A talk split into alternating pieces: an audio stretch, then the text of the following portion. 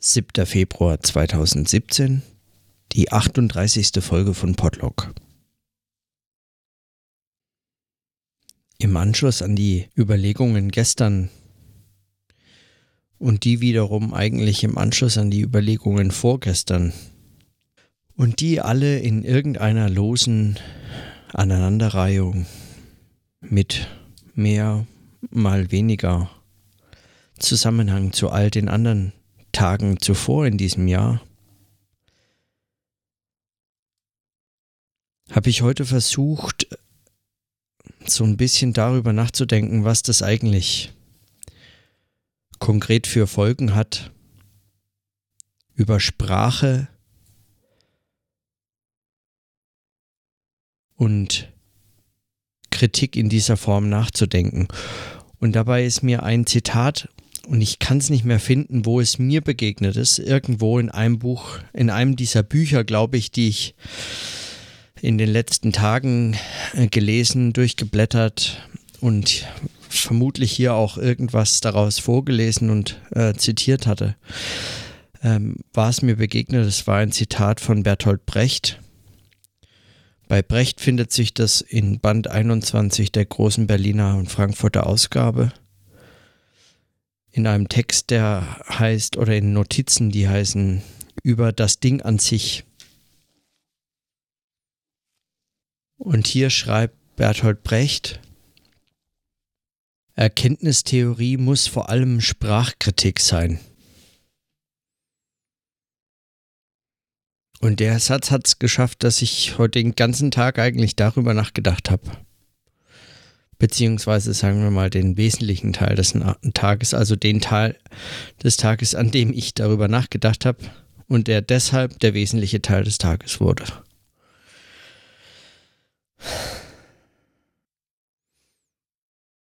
Man könnte, also so eine ganz naive, einfache Reaktion auf den Satz wäre sowas wie, ja, stimmt, klar, klingt plausibel, oder ja, was sonst. Aber der Satz ist so kurz und so eindrücklich und, und so. Also so, zugleich ist damit so viel gesagt und so viel nahegelegt, dass er, dass er wie so nachklingt.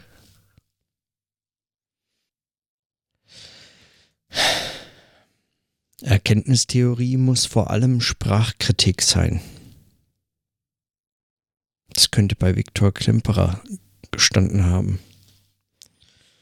Wenn ich es einfach nicht mehr finde. Es wäre seltsam, wenn es bei Adorno gestanden hätte. Er hat von Brecht ja nicht mehr so unendlich viel gehalten. Bei Blumenberg stand es bestimmt nicht. Was heißt es denn genau? Oder besser, was heißt es denn konkret? Erkenntnistheorie muss vor allem Sprachkritik sein.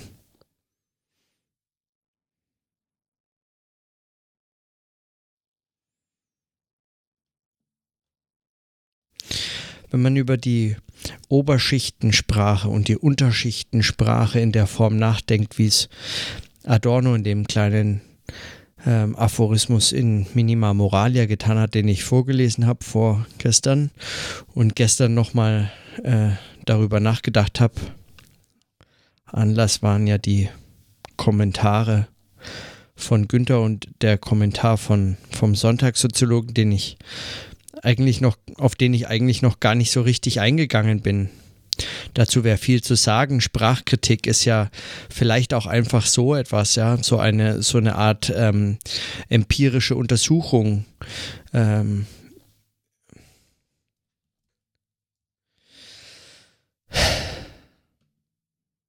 der Sonntagssoziologe hatte da ja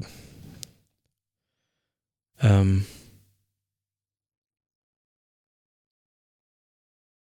der hatte ja da ähm, unter anderem die Studie von William Labov äh, nahegelegt. aus dem Buch Language in the Inner City, Studies in the Black English Vernacular. Und ähm,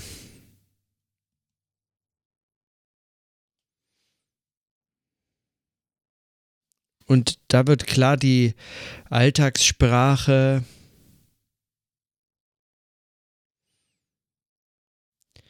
die scheint hier eine, also überhaupt diese Auseinandersetzung zwischen unterschiedlichen Sprachen, die scheinbar so ähnlich sind, beziehungsweise ähm, vorgeblich um denselben Geltungsbereich oder, oder nicht vorgeblich, äh, nicht, nicht vorgeblich, sondern die um denselben Geltungsbereich streiten. Im Sinne von, sie sagen, in denselben Geltungsbereichen ähm, ja, ihre, ihre Verwendung zu behaupten suchen. Eben ihren Geltungsbereich behaupten. Und die Bedeutung der Alltagssprache, also ich hatte das ja schon kurz notiert, die Bedeutung der Alltagssprache ist auch beispielsweise in der Soziologie jetzt keine neue Perspektive oder irgendetwas, womit man jetzt nochmal 2017 kommen könnte und sie nochmal neu entdecken kann. Die, die, überhaupt die Alltagsperspektive oder die Soziologie des Alltags ähm, ist eine gängige Perspektive, gerade in der Wissenssoziologie und die Wissenssoziologie allgemein ist natürlich auch eine Art der Beschäftigung genau mit so einer Form der Sprache und überhaupt den Formen der Sprache, der Wissensgenerierung und so weiter.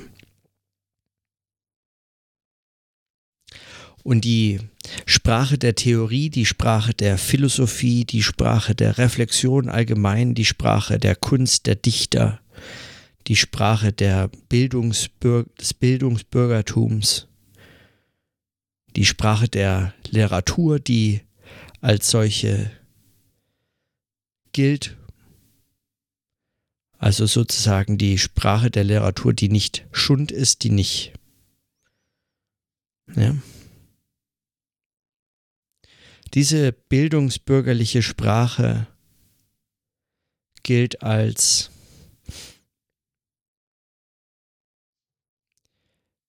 mit dieser Alltagssprache oder mit Alltagssprachen, es gibt ja da sehr viele, nicht nur Dialekte, sondern auch, ähm, auch äh, berufsspezifische oder milieuspezifische anderweitige Unterscheidungen, nicht nur Dialekte und Mundarten, äh, andere Wortschätze, andere, ähm,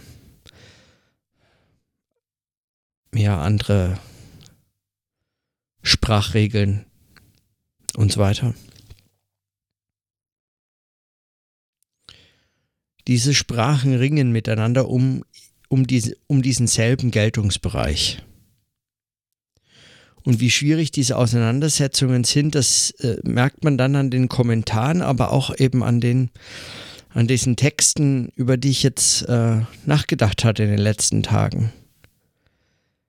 Wenn Adorno Oberschichten und Unterschichten Sprache nicht gegeneinander auszuspielen denkt, weil, äh, gedenkt, weil er es für reaktionär hält, allerdings Unterschichten Sprache dieses Element der, des, der Freiheit nicht gänzlich abspricht, aber, aber sozusagen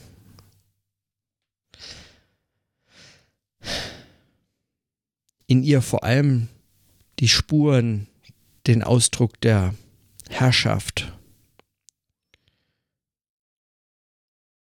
der Unterdrückung und eben der Herrschaft, die auf die Sprecherinnen und Sprecher dieser Alltagssprache, der Dialekte und so weiter ausgeübt wird, sieht und erkennt. Und in der Sprache der Oberschicht eine ähm, zwar eine gewisse Arroganz und Überheblichkeit und vielleicht möglicherweise Alltagsferne oder Lebensferne oder überhaupt aber aufgrund dieser Arroganz und Überheblichkeit und Lebensferne auch eine gewisse Freiheit, einen Freiraum, sich über diese Dinge hinwegsetzen zu können, und zwar qua Sprache, also mittels dieser Worte und der Arten darüber nachzudenken. Und wie schwierig das ist, diese Unterscheidung zwischen Alltagssprache und ähm, also oder zwischen Dialekt und Hochsprache oder zwischen Oberschichtensprache und Unterschichtensprache oder einfach Klassen- und Milieuunterschiede hier festzustellen, um das ein bisschen differenzierter zu betrachten, dann wie schwierig das ist, merkt man sofort an den, an den, an den unmittelbaren Reaktionen, die das in einem ja selber auch hervorruft, wenn man es liest und sich denkt, das kann der doch nicht ernst meinen, das ist ja völlig äh, elitär und intellektualistisch und es ist doch Quatsch. Das, was heißt es denn? Dass jemand, der in Mundart spricht, nicht mehr über Freiheit nachdenken kann, der davon, davon keine Ahnung hätte oder was? Das ist natürlich absurd. Diese Idee der Revolution, die nur von oben geht, weil die armen Arbeiter schon so lange ausgebeutet werden, dass sie überhaupt keinen Begriff mehr von Freiheit ähm, zustande bringen würden, und zwar den Begriff eben jetzt in dem emphatischen, umfangreichen, dialektischen oder wie auch immer gearteten Sinne.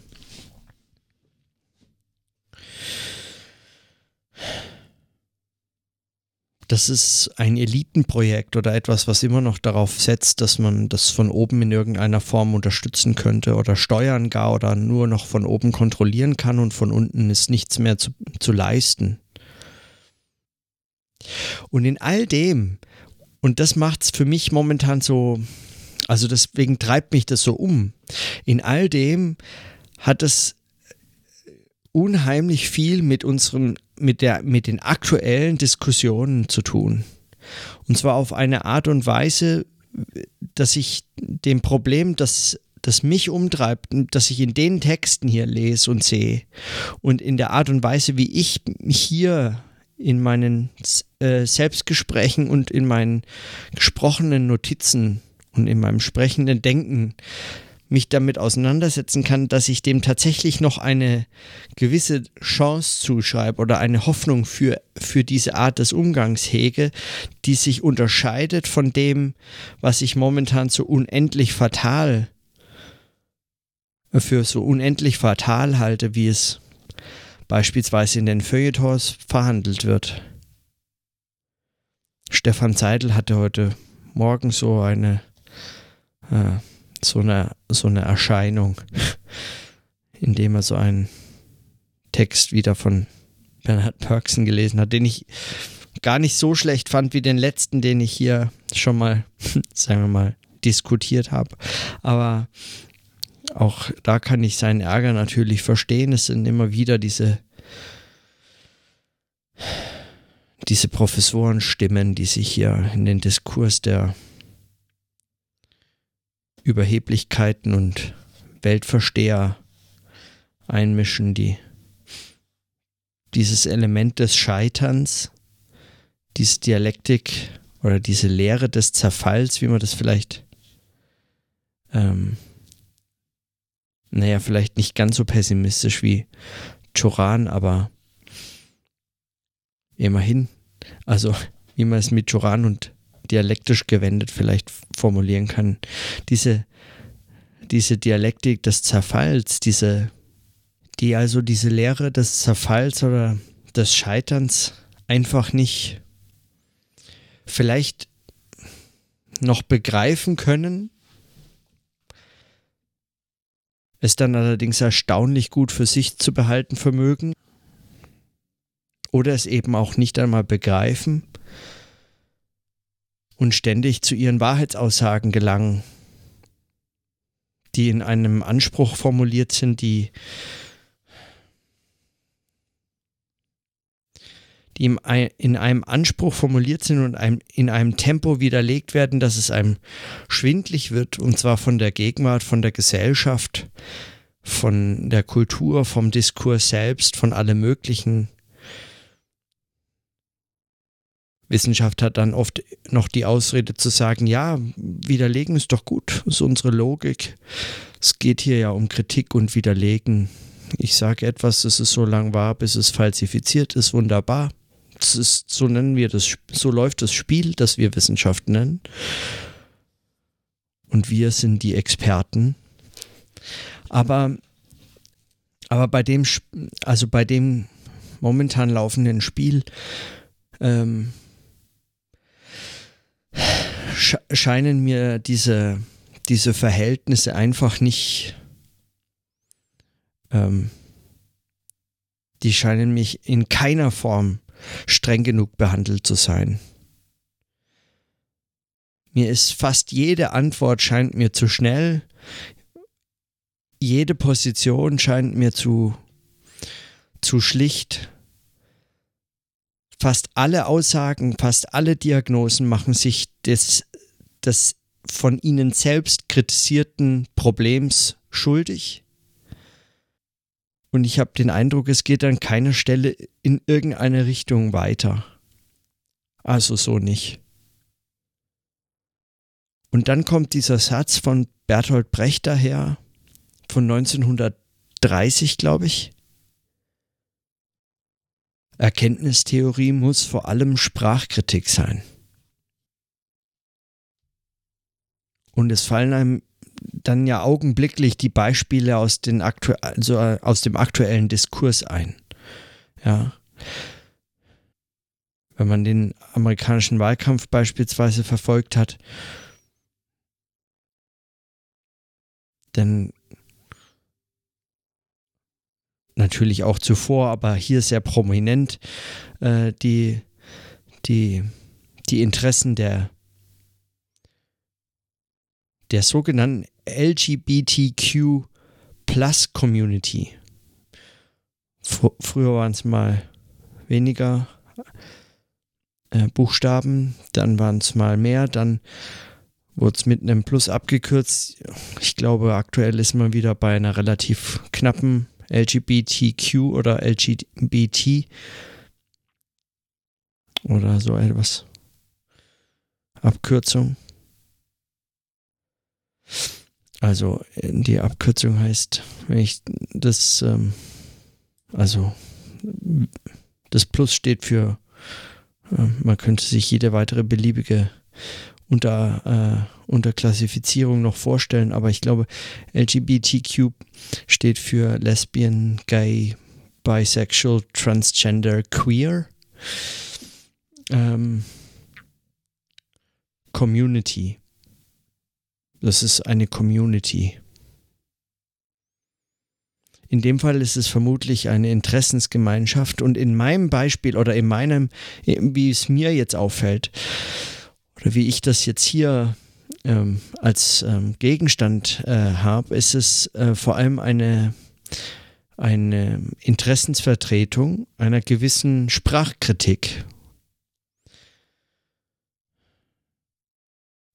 Es geht hier beispielsweise um die Verwendung von Pronomen, dass man das Recht hat zu kontrollieren und ähm, zu bestimmen, mit welchem Personalpronomen man angesprochen werden möchte oder über einen gesprochen haben möchte. Aber auch beispielsweise Sprachkritik im Sinne von einer Rassismuskritik Und das sind alles mit Sicherheit absolut vertretbare, wenn nicht überhaupt zentrale Anliegen, die man nicht nur haben kann, sondern wenn man davon betroffen ist, vermutlich haben muss, vermutlich gar nicht anders kann, als dieses Anliegen zu haben. Die Not und das äh, Leid, das Menschen da erfahren, die unter diesen Sprachgebrauch, die all ihre eigenen Unterschiede und all ihre eigenen Selbstbezeichnungen, Selbstverständnis nicht berücksichtigt wissen, erleiden. Das ähm, kann ich hier und will ich in keiner Weise in Abrede stellen.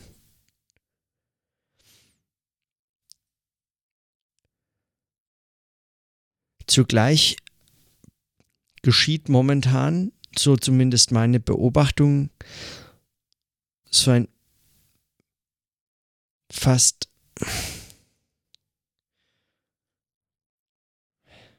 so eine Art schrille Übersteigerung und Polemisierung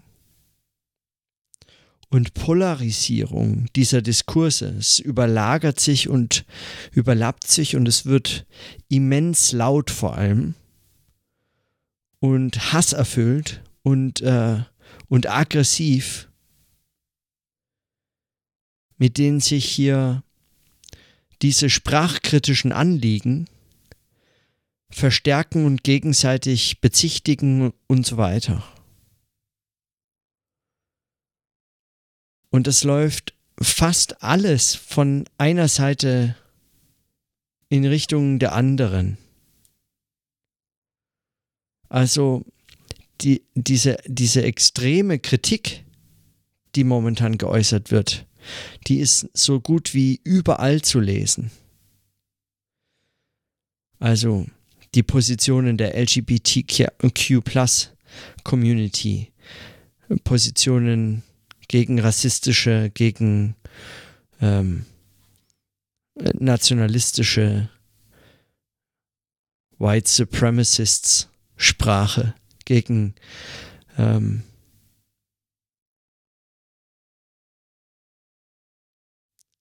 ja, sexistische, chauvinistische.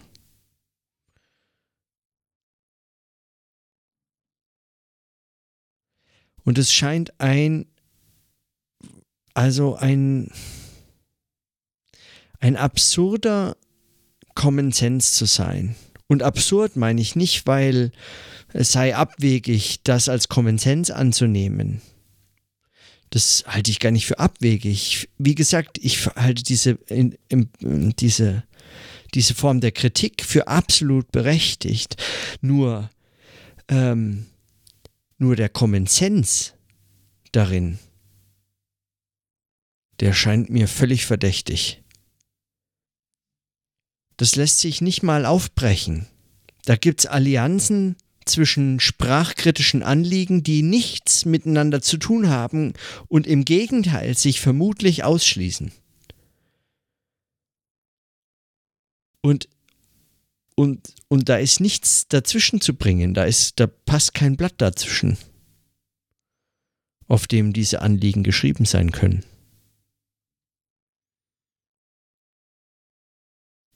Nach der Definition von von einem guten Troll, die ich von Linus Neumann äh, äh, habe und immer wieder ähm, auch mir selber klar mache.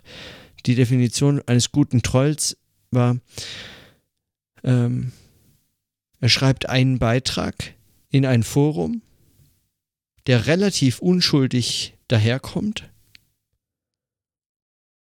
gar nicht so sehr unter die Gürtellinie zielt oder so, ein recht schlichter Beitrag.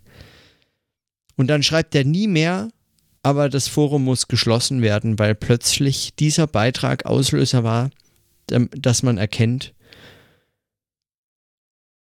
dass der vermutete Common Sense, der vermutete, die, vermute, die vermutete Einheit dessen, was stillschweigend nicht gesagt wurde, eigentlich übersehene Unterschiede sind und man zerreißt sich kurz, kurz darauf. Man zerfleischt das Forum, man zerfleischt diesen Diskurs. Ähm, es bricht einfach irgendwann ab. Und einen solchen Troll, den kann man heute vermissen. Ganz offensichtlich und ist eigentlich nicht einmal der Erwähnung wert. Es ist, kann das keine rechte Position sein. Es kann ja keine gegen diesen sogenannten linken Mainstream oder gegen diese Form der Empörung der Anständigen oder so gerichteter Troll sein. Das wäre völlig absurd. Ich, das ist, diese Positionen sind menschenverachtend, menschenverachtend und, und jegliche Form auch nur minimaler Intelligenz verachtende Aussagen, die, die keinerlei Wert haben in, in dem Zusammenhang und auch kein kritisches Potenzial, die fernab jedes kritischen Potenzials sind. Aber was ist es denn dann? Also was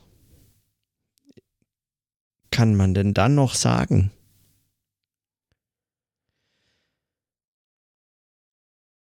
Erkenntnistheorie muss vor allem Sprachkritik sein. Aber was, wenn das Problem unter anderem Sprachkritik ist? Und zwar eine Kritik, die die selbst fast unkritisierbar geworden ist weil die Positionen, die sie kritisieren, verachtenswert schwachsinnig sind und alle andere Kritik wie aufgesaugt scheint in diesen alles verschluckenden Aufschrei der anständigen Demokratiebewahrerinnen und Bewahrer.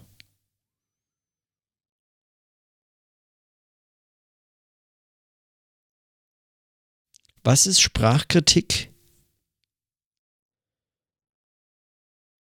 Wenn Erkenntnis durch Sprachkritik verhindert wird.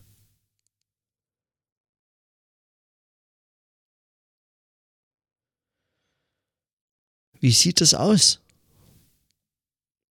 Ein Artikel im Feuilleton kann es kaum sein. Das könnte auch mal Bernhard Perksen erkennen. Er kann es natürlich nicht, er ist ja Professor, was soll er denn tun? Selbstverständlich schreibt er weiter im Feuilleton, in der Zeit und überall, wo er kann. Und es wird von ihm erwartet und keiner kann es ihm verdenken, was soll's auch.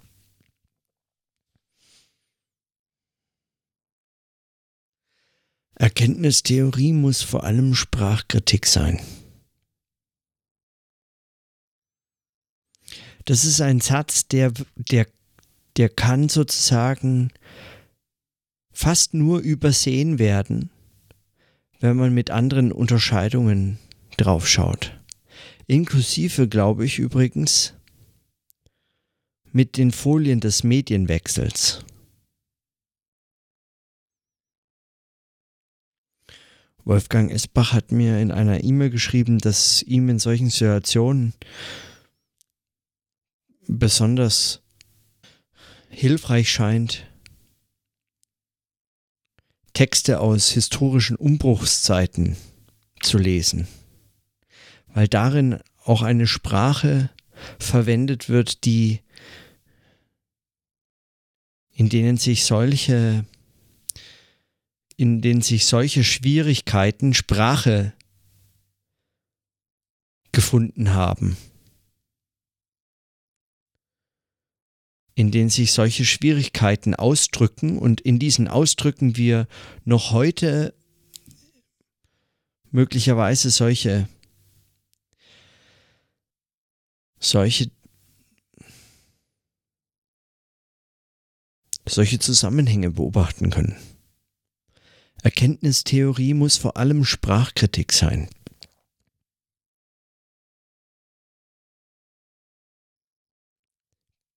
Peter Bieri hat als Pascal Mercier in seinem Roman Perlmanns Schweigen unter anderem auch darüber geschrieben oder den Charakter Perlmann, äh, ein Literaturwissenschaftsprofessor, der die Lust an seinen eigenen Redebeiträgen und vor allem Textbeiträgen verloren hatte. Ähm, sagen lassen oder nachdenken lassen, dass es ihm immer wie eine hilfreiche Übung der Distanzierung zum eigenen Gedachten schien, das eigene nochmal in einer anderen Sprache übersetzt zu übersetzen. In dem Buch geht es überhaupt viel um Übersetzung und Plagiat, aber das ist eigentlich unerheblich für den Zusammenhang. Es geht um Übersetzung und die Distanzierung zum eigenen Gedachten im Zuge dieser Übersetzung. Erkenntnistheorie muss vor allem Sprachkritik sein. Was heißt es für den Satz Adornus, der sagte, im Sprechen muss die Schrift aufgehoben werden? In all ihrer Konsequenz muss die Schrift aufgehoben werden im Sprechen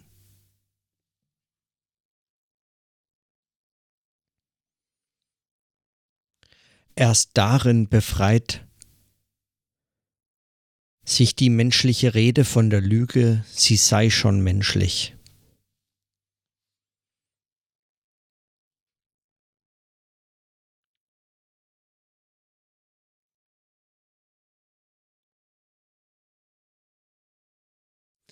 Erkenntnistheorie muss vor allem Sprachkritik sein. Der Satz heißt natürlich auch noch was völlig anderes was erstmal oder kann auch was völlig anderes heißen. Beispielsweise die ganz äh, naheliegende Überlegung eigentlich, dass Erkenntnistheorie, also die, die Reflexion der Möglichkeiten zur Erkenntnis,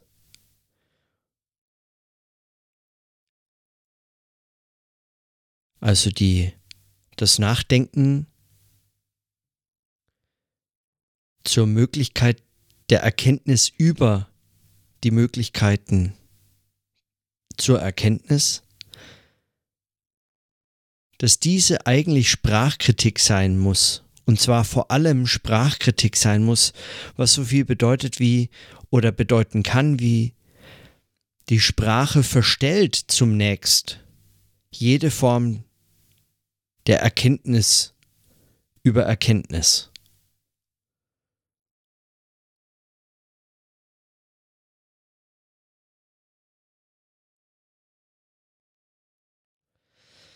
Wenn man das sehr einfach verstehen möchte und gar noch äh, fern jeglicher Dialektik verstehen möchte, was es bei Brecht in dem Fall garantiert nicht ist, weil er schreibt hier gegen Kant und dialektisch gedacht an der Stelle, ähm,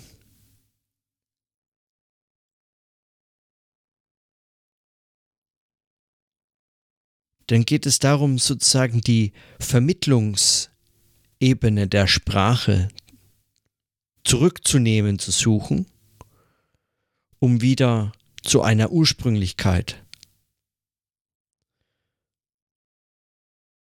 zurückzukommen.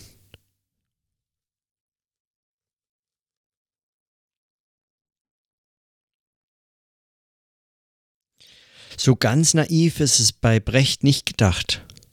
Zugleich schreibt er im Anschluss,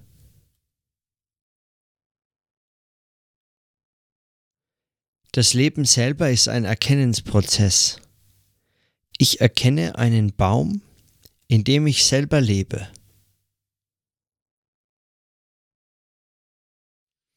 Da ist die Sprache gänzlich raus.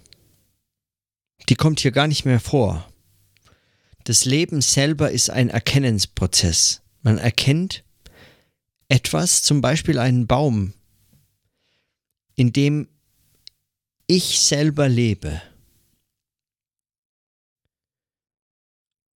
Mein bloßes Leben ist dieser Erkennensprozess. Und darin mag sich das, der Satz Erkenntnistheorie muss vor allem Sprachkritik sein. Erklärt sich dieser Satz nochmal ganz neu und unmittelbar.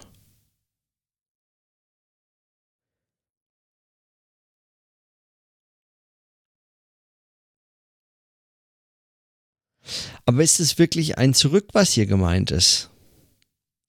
Ist es, ist es wirklich ein Zurück ein hinter die Verblendungszusammenhänge der sprachlichen Vermittlung zurückgehendes zum ursprünglichen eigentlichen Leben vordringendes.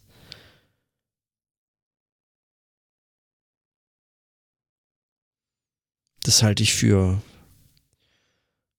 eine absurd romantische, naive Lesart an der Stelle, in keiner Form gerechtfertigt. Das Leben selbst ist immer eins vermittelt in und durch Gesellschaft. Das weiß man nicht erst seit Adorno. Und diese Gesellschaft ist unter anderem ein Vermittlungszusammenhang und auch ein sprachlicher. Der drückt sich in sprachlichen Vermittlungszusammenhängen aus.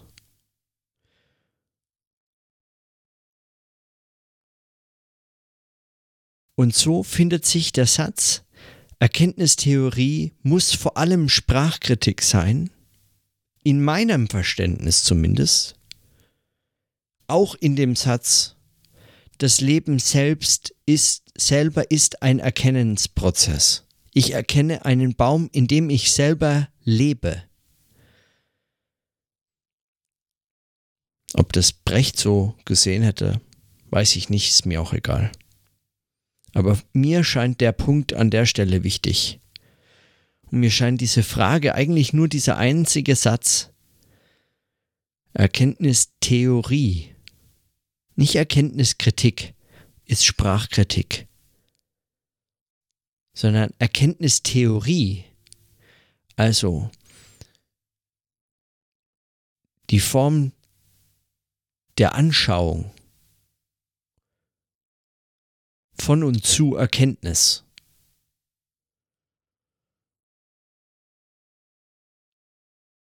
Erkenntnistheorie muss vor allem Sprachkritik sein. Die Form der Erkenntnistheorie ist Sprachkritik. Sprachkritik ist die Erkenntnistheorie.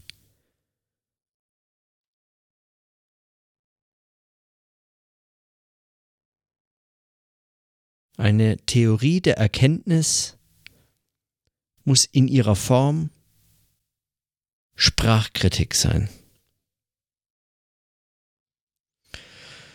Und das fordert von dem Umgang mit dem aktuellen Diskurs eine Position oder eine Auseinandersetzung, die ich in noch nirgends finden konnte, die ich einfach in der Form nur vermiss.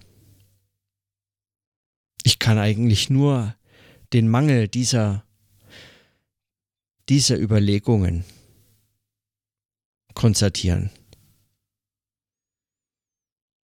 Und ich selber habe auch keine Abhilfe. Also ich habe da noch nichts Wesentliches dazu beigetragen.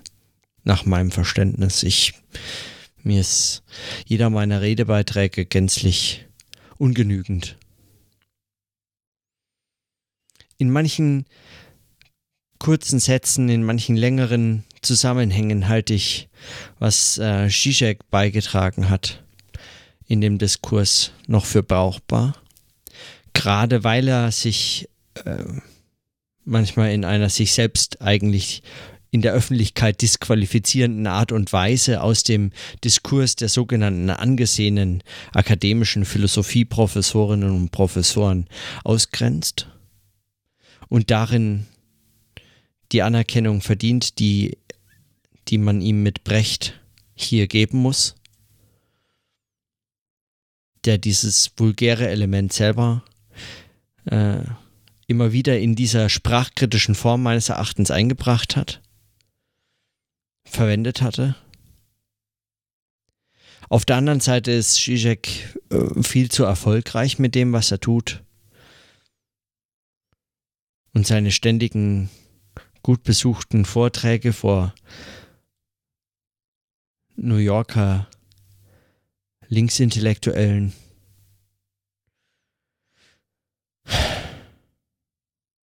hinterlässt meines Erachtens einfach so einen bitteren Beigeschmack von allem, was er tut. Also, dass man ihn nicht auslädt, ist eigentlich wie der Stempel Mängelexemplar.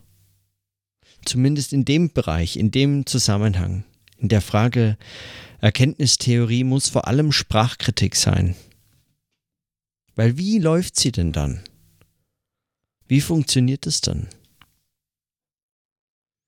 Diese hyperaffirmativen, sprachkritischen Habitus und Argumente und Diskurspositionen und vor allem dominante Diskurspositionen der Anständigen, die gerade sich in einem weltweiten Aufschrei gegenüber den sogenannten Populisten befinden. In, unter diesen Bedingungen ist mit einfach den, den üblichen Mitteln der Sprachkritik überhaupt nichts mehr zu erreichen. Damit ist nichts mehr zu erreichen. Selbst wollte man sich gegen diesen sogenannten linken Mainstream, der mit linken Mainstream einfach, also der mit, mit links schon nichts zu tun hat und mit Mainstream, also höchstens in der Metapher eines einer, äh, einer riesen Kanalisation und, und Strömen voll Scheiße noch was gemein hat.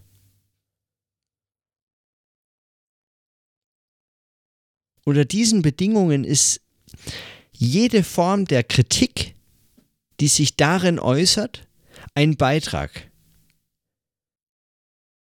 Man setzt seinen kleinen Haufen Scheiße auch noch mit in den Fluss. Der im Übrigen sich niemals klärt. Das düngt nicht mal mehr irgendwelche Felder.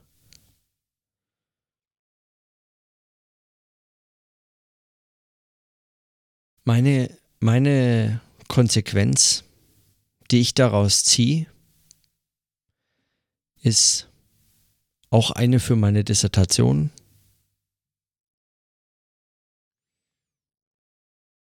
Die, die als Projekt eben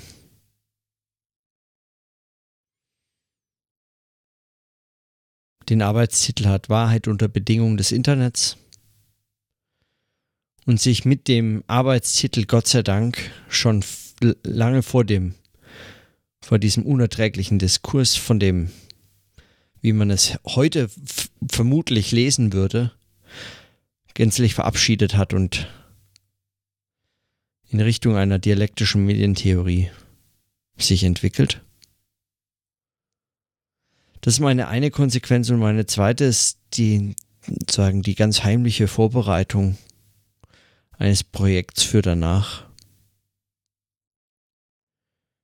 über das ich viel nachdenke, momentan auch und in dem Zusammenhang.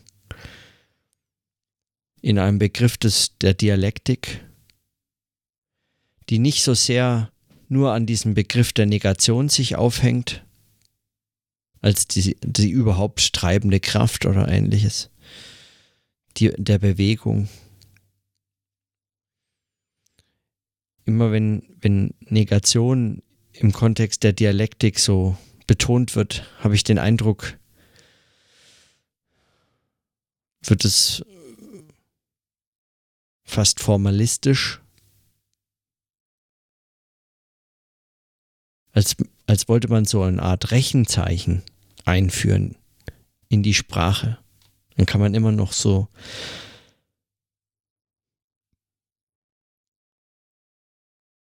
so Negationszeichen einfach einfügen. Könnte sich dann ganz viel Argumentation sparen, wenn man immer nur so kleine Negationszeichen hinmalen könnte. Also formalistisch in einer inakzeptablen Weise. Sondern es sucht eigentlich mehr diese Verbindung von, von Negation, Widersprüchen und Aufheben. Und zwar als eigentlich eine Bewegung. Und wenn man nach dieser Bewegung sucht, so meine Hoffnung, oder wenn man sich mit dieser Bewegung selbst versucht zu beschäftigen, dann könnte man sich aus diesem, aus diesem Teufelskreis der in dieselbe Kloake scheißenden Kritik des aktuellen Diskurses irgendwie befreien. Aber wie gesagt, das ist noch mein höchst, höchst heimliches, höchst privates Projekt für danach.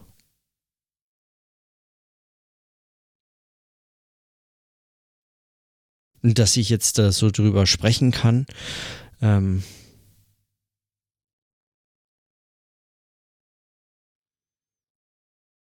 liegt auch nur daran, dass es scheinbar ja sowieso überhaupt niemand interessiert.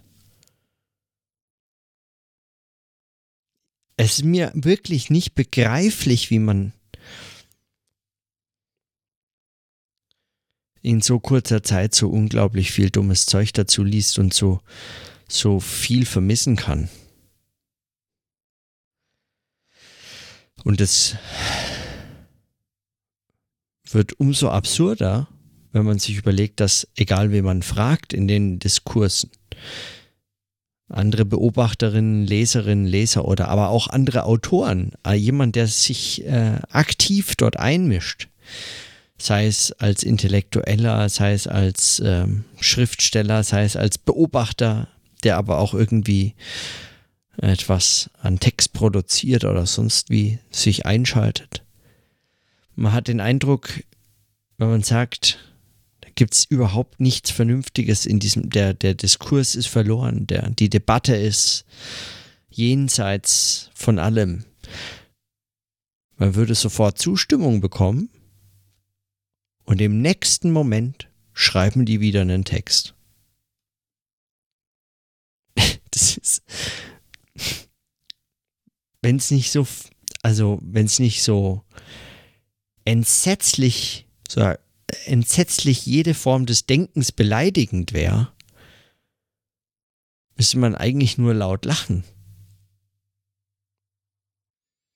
Stefan zitiert immer den, den Satz von Peter Sloterdijk, der sagt, man hat nur noch zwei Möglichkeiten, entweder Verweigerung, Verweigerung dieses Diskurses, gänzliche Medienabstinenz oder Selbstanzeige wegen Volksverhetzung. Also entweder man lässt es, man schreibt da nichts mehr dazu, man liest es am besten gar nicht, oder man zeigt sich gleich an wegen Volksverhetzung.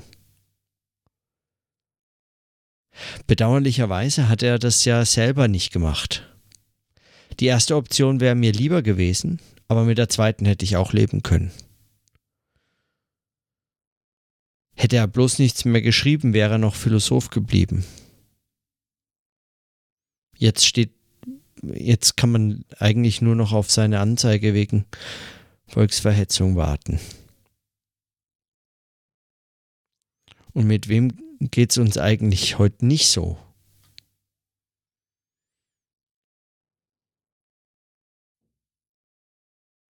Ein Diskurs, der so, so kaputt ist einfach.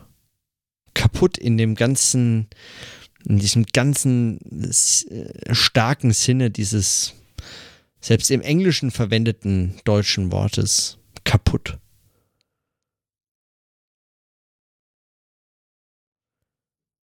Kaputt in einer, sagen, in zu sagen, seiner finalen Abgeschlossenheit.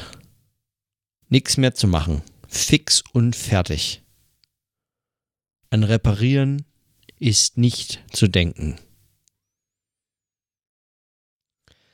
Erkenntnistheorie muss vor allem Sprachkritik sein.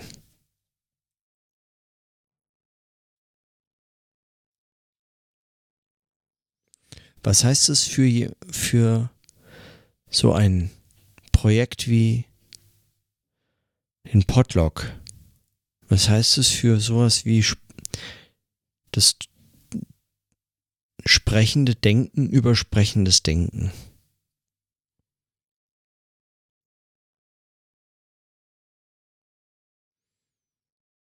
Insgeheim habe ich so ein bisschen die Hoffnung, dass der Satz ganz leise und wie sozusagen im Nachhall flüstert, ja, vielleicht geht's so.